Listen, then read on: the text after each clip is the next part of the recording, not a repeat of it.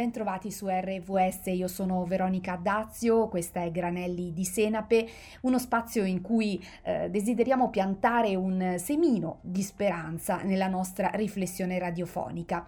E oggi eh, abbiamo scelto un tema, quello del dono, eh, una dimensione ricchissima, fertile di sfumature che abbiamo approfondito in una eh, pubblicazione digitale. Infatti se andate sul sito vitaesalute.net, lo ripeto, vitaesalute.net, potrete mh, mm, sfogliare gratuitamente un magazine digitale che si chiama Vita e Salute Web e lì sono raccolte in questo mm, primo numero una serie di testimonianze, racconti e firmate da teologi, psicoterapeuti e cronisti dedicati proprio al dono. E oggi qui su RVS ascolteremo una testimonianza di una donna, Albina Verderame, che è stata la prima donna italiana a subire un trapianto di utero. RVS, accendi la speranza.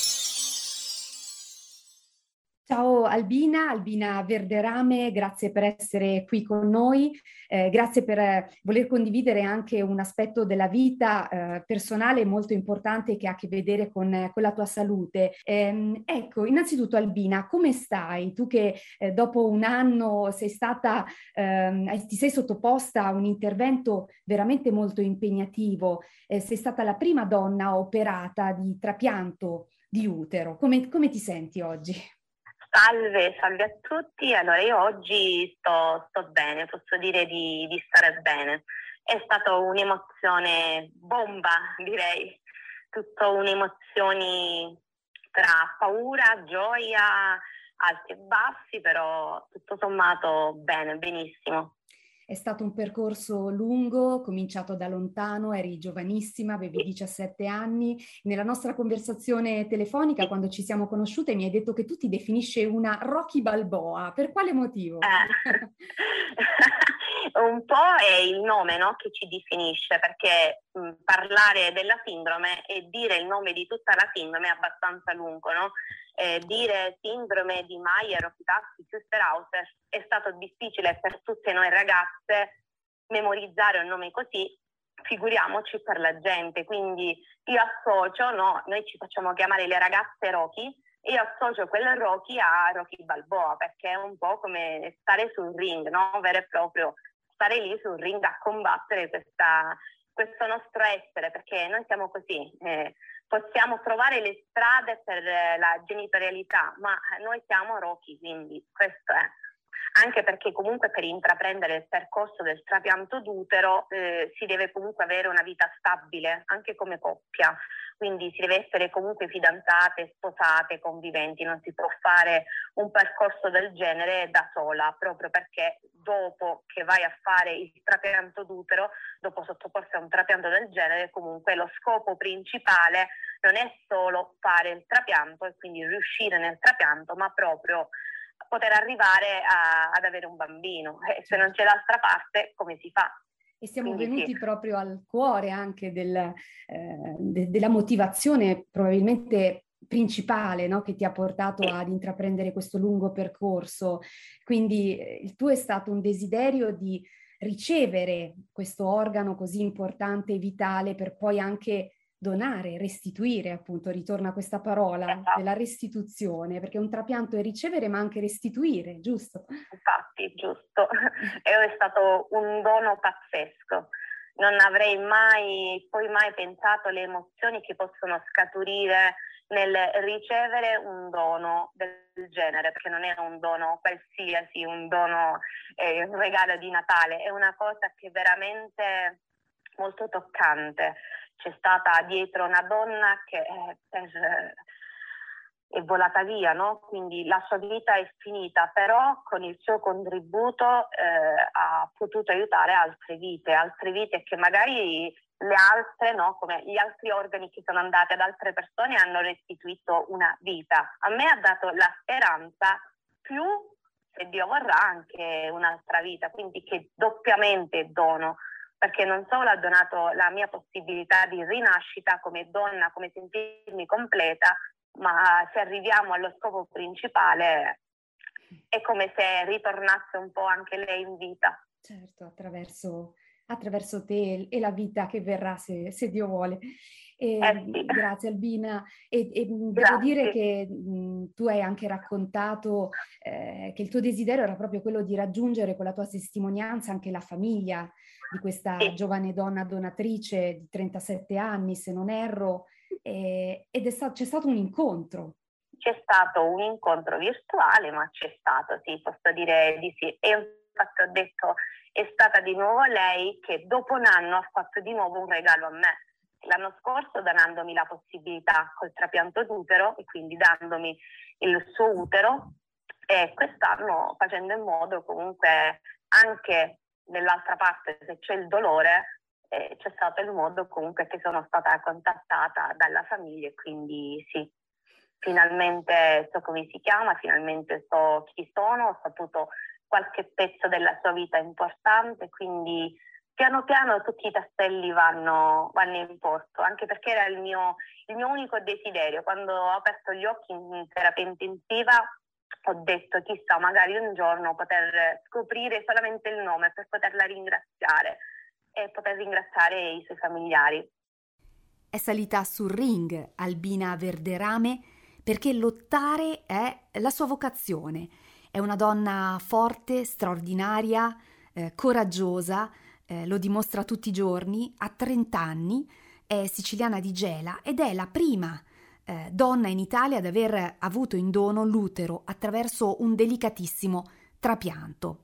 Poco fa, qualche istante fa, abbiamo potuto ascoltare parte eh, della testimonianza di Albina e vi ricordo che eh, l'intervista integrale, anzi la video intervista la potete eh, trovare su vitaesalute.net dove si può sfogliare l'edizione eh, digitale eh, della storica mh, rivista che poi è voce della Fondazione Vita e Salute. E questa nuova edizione digitale Vita e Salute Web è dedicata al dono in tutte le le sue sfumature, in tutte le sue declinazioni, a cominciare proprio dal trapianto di organi.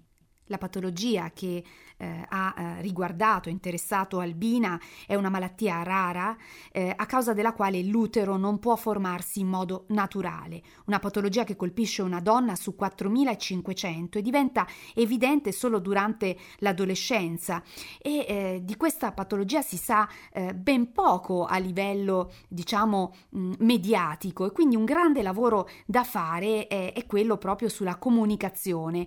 E nell'intervista appunto Albina racconta anche di quanto sia importante comunicare correttamente perché le donne, le giovani donne siano informate anche sulla possibilità di cura, sulla speranza che c'è come, come lei stessa ha vissuto e di cui è insomma una testimonianza vivente. E nella vita di Albina e di suo marito si è aperta adesso una nuova pagina eh, che è quella eh, di eh, coronare un grande sogno che forse è stata proprio la miccia che ha dato il via eh, a tutto il percorso anche di, di cure fino poi al trapianto di utero e il desiderio di diventare genitori. E allora sentiamo proprio dalle sue parole a che punto del percorso sono eh, lei e suo marito. Siamo in attesa di poter iniziare questo percorso sicuramente molto importante psicologicamente, sicuramente, non solo fisicamente, perché io dico le battaglie fisicamente se il nostro corpo vuole, se ne vogliamo riusciamo a superarle, psicologicamente è più difficile, però va bene, comunque siamo seguiti anche dalla parte psicologica, dalla figura dello psicologo, quindi ce la faremo comunque. E come dicevamo prima, appunto, anche avere intorno a sé una rete eh, di eh, familiari, di persone che, che ti amano, il tuo, tuo, marito Giovanni, che appunto ti è sempre stato accanto in un momento anche così particolare.